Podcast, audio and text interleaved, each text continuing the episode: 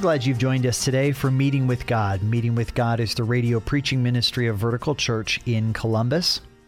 We're continuing our series called The Power of Worship, and today we're going to look at the first part of a message called Eradicating Idols, Empowering Worship.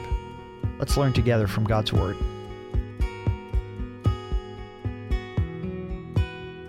I'll, admit this is going to be a little bit of a challenging message. Uh, one thing that you learn as a pastor as you preach through God's word verse by verse is you hit some interesting passages and some difficult passages. Uh, but we're growing together. We believe that God's word speaks to us uh, from every verse. And that's why we go verse by verse uh, through whatever passage God puts in front of us next. I want to tell you something. I got some guys that I know in the church, and they're thinking about going and running a marathon. Now, that just gives me ch- um, chills, sweat, whatever. Uh, just thinking about that, I hate running. I hate running. Exercise better, hate running. But you know, if you're going to run in a marathon, um, it's not about how you start, it's about how you finish. It's a lot harder as you get toward the end of that marathon or that half marathon when you're hitting mile 12 or mile 25, whatever it is. You feel it, you hit the wall, you run into certain challenges. Well, same is true in your walk with Jesus Christ. There's times where you are tempted to do things that will compromise your ability to follow Jesus Christ effectively. And we're going to look at a passage where Paul is addressing that very thing. Let's begin reading 1 Corinthians and chapter 10. We're now more than halfway through the book. Uh, it's been an amazing study. We'll continue right now. Uh, chapter 10, verse 1, Paul says, For I want you to know, uh, brothers, that our fathers were all under the cloud. Well, I'm going to pause here for a second. Uh, that first word there in the Greek, uh, gar, for, for, uh, it's connecting this passage to the previous uh, passage that we were talking about last week in the sense that, as Paul was talking about uh, passing the test or becoming disqualified, now Paul's going to give an illustration of someone who disqualified themselves. Oh, wow, exciting. I'm so glad I came to church today. I get to hear about somebody who disqualified themselves. Well, sometimes we hear sober warnings, sometimes we come to hear exciting things. Next week's going to be a lot more exciting.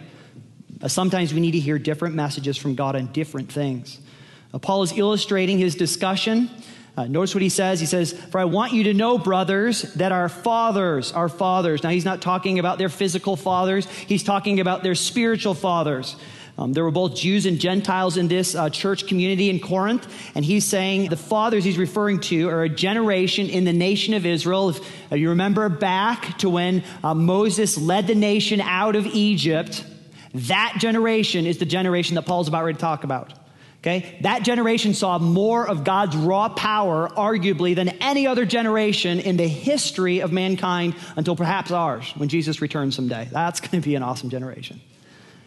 However, unfortunately, this discussion of their fathers is not a positive one. It says they were, but it starts out positive. First, it says, Our fathers were all under the cloud. Doesn't mean that it was raining. It means that they were under the cloud that God directed them with the cloud by day and the fire by night. Uh, it was a directional thing. God directed them. They were under the direction of the cloud. And they all passed through the sea. Anybody know what that was? The Red or Reed Sea that they passed through. God opened up the waters and they walked through. And then verse 2 it says, And all were baptized into Moses in the cloud and in the sea.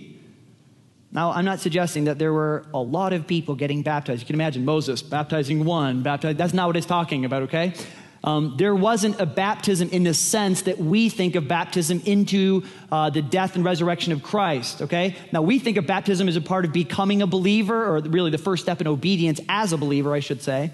Part of baptism is my identification with Jesus Christ in his death, his burial, and his resurrection. So the sense is that we're talking about here in the text is identification with. And when those people marched out of Egypt and they followed Moses and the direction God had given Moses, they were in a sense identifying with uh, Moses, baptized into Moses.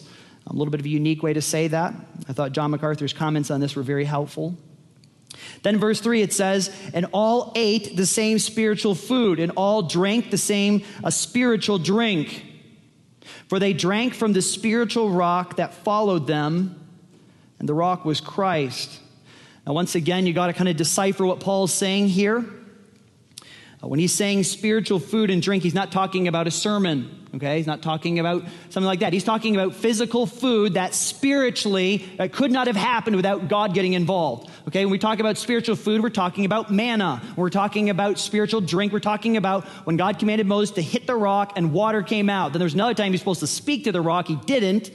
Hit it again. Water came out. We're talking about that spiritual drink and it says uh, the spiritual rock that followed them, and the rock was Christ. Some very interesting comments on that, but I want to read to you what John MacArthur said here. I think was very helpful. It said the supernatural rock, i.e., Christ, protected and sustained his people and would not allow them to perish. They were going through the desert. The Old Testament believers did not have the indwelling of the Holy Spirit, but even during the Exodus, they had the sustaining presence of the pre existent Messiah, the pre incarnate Christ, caring for and fulfilling the needs of the people. Let's think about that. Jesus Christ Himself caring for those people. This should, this should sober us. I want you to think here's a generation that saw God do things that have never happened before 10 plagues opening up the sea, feeding the people from heaven miraculously. All of that and many more things. And yet, this generation was arguably the least faithful in the nation of Israel. It says, Nevertheless, with most of them, God was not pleased, for they were overthrown in the wilderness. Literally, it says their corpses were all over the wilderness. And as they wandered around, and here's another 15 that died, and oh yeah, here we circle around again, and there's where, you know, my, my great aunt and great uncle died. Um, God, because they had not been faithful to God, God kept them in the wilderness and they died in the wilderness, literally corpses in the wilderness. If you walked around, it was like, you know, here's this graveyard, that graveyard because the people chose not to follow God. Now, I'm going to tell you something. Think about this. A generation of people who saw God's power, and yet a generation that did not follow him. Now, most people are like, boy, if only my loved ones that don't know the Lord, if only they could experience his power, then they would follow him. Or, boy, you know, I would be much more consistent in small group if they had somebody get healed in small group. Or if that atheist came to Christ. Just because God's power show up does not mean that people's hearts follow. You know, some of the people here in the nation of Israel like, oh, well, if only we had like the generation when Moses was there. I mean, Moses, he could preach. I'm telling you, that guy had it going. If only we could be a part of that. I want to, I want to show a picture. This is more what it's really like. Why don't you show us the picture of our uh, genealogy? You know, sometimes we're like little Johnny at the top. And we're like, yeah, you know, all those previous generations, they were amazing. You ever seen this picture before? Well, follow the, follow the genealogies back here to the bottom. Uh, his great, great, great grandpa was a pirate. Okay? Well, that's kind of what happened here with the nation of Israel. This generation of fathers chose we are not going to follow Jesus Christ, or we're not going to follow God's direction. We're not going to be faithful. Without a heart for worshiping God and a heart to live out the gospel, which is what Paul's been discussing, God's power can become the fireworks at my parade. God is my nice little sideshow but not the subject of my passionate worship. And just like this generation, uh, we can end up missing the greatest blessings God wants to bring in our lives. God wants to bring blessing into your life. I'm not talking about getting you rich. I'm talking about God's favor in your life, in your family, in your relationships, in your growth in Jesus Christ. And God has good things for you. However, however, if you do not believe Him and do not follow Him, you can see God's power, but it's just like a sideshow. My spiritual experiences do not equal spiritual transformation. Verse 6, Paul says, Now these things took place as examples for us, that we might not desire evil as they did. Think about this. He says, first, that we, no one is above, no one is beyond, no one has passed failing the test that God has put in your life. Unless you're dead or planning to die this afternoon, which I hope you're not, um, the reality is you have not finished yet, and you could be disqualified.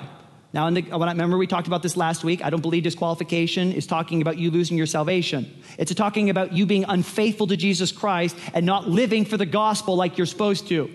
And someday you're going to, every one of us is going to stand before Jesus Christ and he's going to give an assessment of our lives.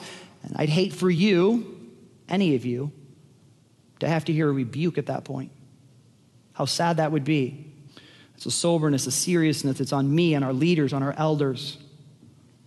If corruption can happen to them, it can happen to me too. The point is, learn from examples. That's what we're doing here. Notice what he says in verse 6. This took place as examples. Let's learn from examples, don't be an example. But I also want you to see something in this text. Notice at verse 7 it says, that we might not. And some of you here come from broken families, you come from broken situations by God's grace, you have an opportunity to walk faithful with Him and to set a new course for the next generation in your life. And I'm thinking of some of you who have gone through a difficult situation. You didn't grow up going to church, not even close to that. However, God got a hold of you, and as a result, you can set a new course and you can lead your children and your family in a new place, uh, regardless of who your forefathers were and whatever they did. You can follow Jesus Christ, that we might not we don't have to repeat their failures. We don't have to repeat our parents' failures, our grandparents' failures. We can walk in God's grace. We can be the new next generation. This is Pastor Luke Ahrens from Vertical Church in Columbus. You know, I pray that as you listen to Meeting with God daily, you are growing in your passion to follow Jesus Christ. But you know, following Jesus is more than just listening to sermons, it's about serving Him with our gifts and abilities. Hey, can I encourage you to think about what would be the next step of faith in serving Christ in your church or your community? And you know, if you don't have a church, let me invite you to visit our church family at 1290 Old Henderson Road in Columbus. Then, verse 7, Paul says, uh, Do not be idolaters. Wow. Idolaters, as some of them were. Idolatry. I thought we were just talking about being disobedient. Now you're saying that we're idolaters? Is that getting a little strong? Isn't scripture getting a little, I mean, Paul's, Paul's a little amped up here. Maybe he should just settle down a little bit. Well, get this. The problem with our hearts is not about being bad. Oh, I was naughty. I got to stop that sin. I got to stop talking like that. I got to stop doing that. Naughty me. And it's not about not being good enough yet. Well, if only I was good enough, then I, well, someday I'm going to grow and I'm going to be able to do it like I should.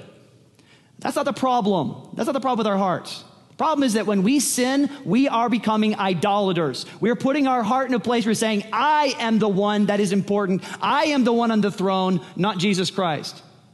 I'm telling you, Christians can do that too. I'm not saying you're losing your salvation, I'd be clear on that. But I'm saying you can play king on your own throne and you become an idolater. That's pretty serious. The heart of the issue is that any sin or anything is about worship. Everything you do is about worship. Everything. Whether you, the decision is whether I will follow Jesus Christ and His will for my life, or whether I will get on my own program and follow my own GPS and do it my own way. I'm telling you, you can worship Jesus Christ on your face before Him today and go out and worship yourself all afternoon. It's that easy. And that's what happened to these people who saw God's miraculous power do amazing things, and five minutes later they were cranking about something else. You're like, that would, that would never happen to me. Don't say never. Well, how do believers end up there? How do we end up back? How could these people end up as idolaters? Well, here's two things. Um, if you want to go to Psalm 78, you want to get a really great commentary on this text, go back to Psalm 78 later. I'm going to give you the cliff notes right here. Two things that lead people back to being idolaters. This is ways that we trip up and fall back. Two things. First, uh, the people forgot. Psalm 78 11 says, They forgot, this generation, they forgot his works and the wonders that he had shown them. Verse 42 says, They did not remember his power or the day when he redeemed them from the foe. They did not remember. They forgot. They forgot. Here's the second thing Psalm 78 22. They did not believe in God and did not trust his saving power. Same chapter, verse 32. And in spite of all this, they sinned. Despite his wonders, they did not believe. Let me tell you, forgetting and unbelief are two killers in your life. An appetite for idolatry is evidence of my forgetfulness and unbelief.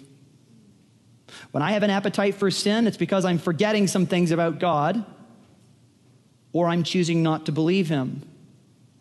Now, this shows up in our life. You might be like, well, go home. I love that church service. The worship was good, the preaching was tolerable. But the bottom line was I'm not sure if I can trust God to work in my marriage. I'm not sure if I can trust God to answer that request. I'm not sure if God could really work in that person. I'm not sure if God could help me find a job. I'm not sure if God could um, help me grow through some sin areas. I'm not sure. That's unbelief. How do we get to unbelief? Well, it's because we forget. One of the things we believe in in small groups here is because you need people around you who remind you, hey, hey, hey, Charles, don't you remember? Don't you remember when God answered that prayer for you two years ago? And God, God did a great work in your life? Don't you remember that? God can do that again. Don't you remember how God changed that person in your family and radically, re- I mean, they're totally different today. God could do that again. We forget. We forget. Uh, I think of it the older I get. I think we all think this. The older we get, the more we forget. The unbelieving, forgetful heart is extremely susceptible to idolatry. Now, I would say that that's never more true in our nation today. Sadly, we have forgotten some of the great leaders who followed the Lord, who had a heart for freedom. We don't get freedom just because some people happen to think it was a good idea. A lot of the basis for our legal system come out of right out of God's word. Verse 7 says, Do not be idolaters as some of them were, as it is written, the people sat down to eat and drink and rose up to play. Now, Paul is not describing a church picnic. Uh, what he's doing is he's giving cliff notes on a major event in the Old Testament. Now, Paul assumes that all the people that are reading this know what he's talking about. So he just kind of goes, Oh, remember that? Remember that? Now, I realize that some of you are newer in the Lord, and you may be like, What is he talking about? There, this must be important because they're getting up, they're eating, they're drinking, and they're playing. Okay, so are they playing soccer? What are they doing? Well, something we're going to be doing over the next couple of minutes is going back to some of these texts. And I want to encourage you, this is why I say it. I hope you're not just in 1 Corinthians for a year and a half. I hope that you're in God's word, reading it from cover to cover. My desire on Sunday is just to whet your taste, being like, wow, I could get into God's word all week and learn even more. And that's true. And that's what I want for you. Okay? I want you in God's word. But we're going to go back a couple, uh, to a couple passages. Once you turn way hard to the left in your Bible, uh, go right back to the beginning Genesis Exodus. We're going to be in Exodus uh, chapter 32. We're going to be looking at four events uh, that this generation, this unfaithful generation, uh, participated in. Now, keep in mind, these people, this generation of Israelites, had just left Egypt, had seen God do some amazing things. Moses was uh, up on the mountain, Mount Sinai. He was uh, conversing with God directly. Amazing things. But here's what happened with the people Moses was up there for a while, and they're like, Whatever happened to Moses? Moses still alive. Are we just going to stay here forever? So, verse 1 When the people saw that Moses delayed to come down from the mountain, the people gathered themselves together to Aaron and said to him, Up, make us gods who shall go before us. As for this Moses, this man who brought us up out of the land of Egypt, we do not know what has become of him. So Aaron said to them, That's unbelievable. Aaron, who had seen God, you look a couple chapters earlier, had quite an encounter with God himself. Now he's saying this. So Aaron said to them, Take off the rings of gold that are in the ears of your wives, your sons, and your daughters, and bring them to me. So all the people took off the rings of gold that were in their ears and brought them to Aaron. And he received the gold from their hand and fashioned it with a graving tool and made a golden calf. And they said, these are your gods, O Israel, who brought you up out of the land of Egypt. When Aaron saw this, he built an altar before it. Wow. Seriously? And Aaron made proclamation and said, Tomorrow shall be a feast to the Lord, Yahweh. Okay, so we're going to worship with a golden calf and confuse it with the God of, of Israel. Great. And they rose up early the next day and offered burnt offerings and brought peace offerings, and the people sat down to eat and drink and rose up to play. And I'm going to tell you that word play is extremely, it's a loaded sexual term. Okay? So they basically sat down, had a nice meal, got drunk, and then had sexual orgies. Imagine how that made God feel. Here's what God's response is, verse 7. And the Lord said to the Moses, Go down, for this people whom you have brought out of the land of Egypt have corrupted themselves. They have turned aside quickly out of the way that I commanded them, and they have made for themselves a golden calf, and have worshipped it and sacrificed to it, and said, These are your gods, O Israel, who brought you up out of the land of Egypt. And the Lord said to Moses, I have seen this people, and behold, they are a stiff necked people. Now, therefore, let me alone, that my wrath may burn hot against them and consume them, in order that I may make a nation of you. Now, Moses appealed to God, and God, in his mercy, did not consume them. However, Now we're in our own world, in our lives. I must choose a life of idol chasing or Christ exalting worship. You're going to have to choose that. The reality is, you might be here today and you're like, yeah, well, that church is okay. It's a check mark. I'm here because my spouse drove me here. I, I'm here because of whatever. I'm going to tell you, your life, whether you like it or not, whether you choose it or not, you are choosing whether to follow idols or follow God. Your choice. Here's the first one Idolaters, difference between idolaters and believers, right here. Idolaters demand humanistic worship, believers crave transcendent worship. Let me give you the difference between humanistic worship and transcendent worship. Humanistic worship is for people who want visible, comfortable, comprehensible, touchable, with my five senses, controllable worship. I want something that doesn't rattle my cage. I want something that makes me feel good. Tell me nice stories, Luke, so I feel good when I go home and I have something nice to say to my spouse and make me comfortable. Don't rock my world. That's humanistic worship. I want to make a God in my own image that makes me feel good. That's exactly what they did. Here's transcendent worship. There's those who cry for more. That's why I hope you're here today. Those who want transcendent worship want an awesome, living, all powerful, uncontrollable, magnificent, glorious, eternal God of the universe. Amen. That's who Jesus Christ is. That's who God the Father, that's the Trinity right here. Transcendent, above us, uncontrollable, not something that can make me feel good, but someone that cares for me. That's the God of the universe. That's what Moses was after. Amen. But you got to choose. What do you crave? There's one difference the type of worship. Then let's go on to verse 8 in Corinthians. Keep a finger uh, back in Exodus. People sat down to eat and to drink and rose up to play. Then he says, But we must not indulge in sexual immorality as some of them did. And 23,000 fell in a single day. Wow. Why don't you turn over to Numbers chapter 25? That's a little bit to the right of Exodus. Genesis, Exodus, Leviticus, Numbers. Numbers 25. Again, God had revealed himself to these people, He had given them the law. These people knew what they were doing. Yet here's an example that Paul's referring to. Uh, chapter 25, verse 1 says, While Israel lived in Shittim, the people began to whore with the daughters of Moab. And these invited the people to the sacrifices of their gods. The daughters of Moab invited the Israelites, especially young men, to uh, make sacrifices to their gods. And the people ate and bowed down to their gods. Whoa, what? You've seen the raw power of the God of the universe, and you're going to bow down to what? So the Israel yoked himself to the Baal of Peor and the anger of the Lord was kindled against Israel. The Lord said to Moses, Take all the chiefs of this peop- of the people and hang them in the sun before the Lord, that the fierce anger of the Lord may turn away from Israel. And Moses said to the judges of Israel, Each of you kill those of his men who have yoked themselves to the Baal of Peor.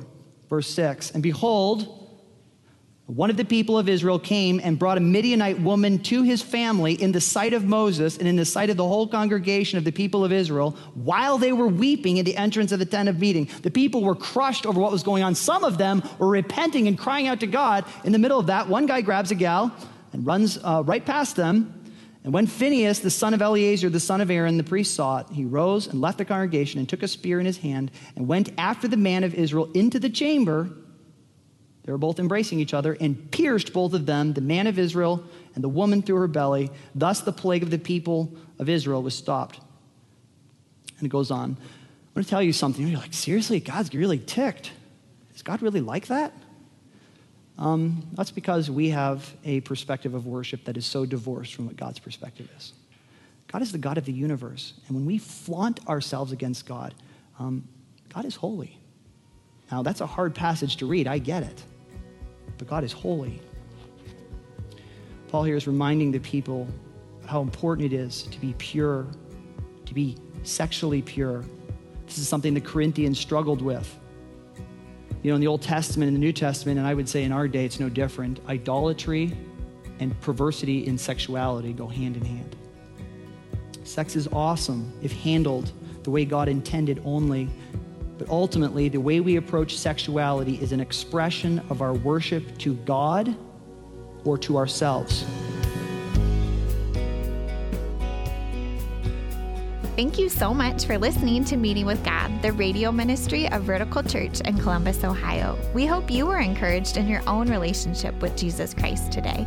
If you would like to hear other messages from Pastor Luke Ahrens, please subscribe to our Vertical Church Columbus podcast. There you will find an extensive collection of sermons from Vertical Church worship services and other unique content from Pastor Luke, which will enrich your faith and point you to Christ. You can find the podcast by searching Vertical Church Columbus wherever you get your podcasts. Thanks so much for spending part of your day with us. As always, we hope you'll join us here tomorrow at the very same time for your meeting with God.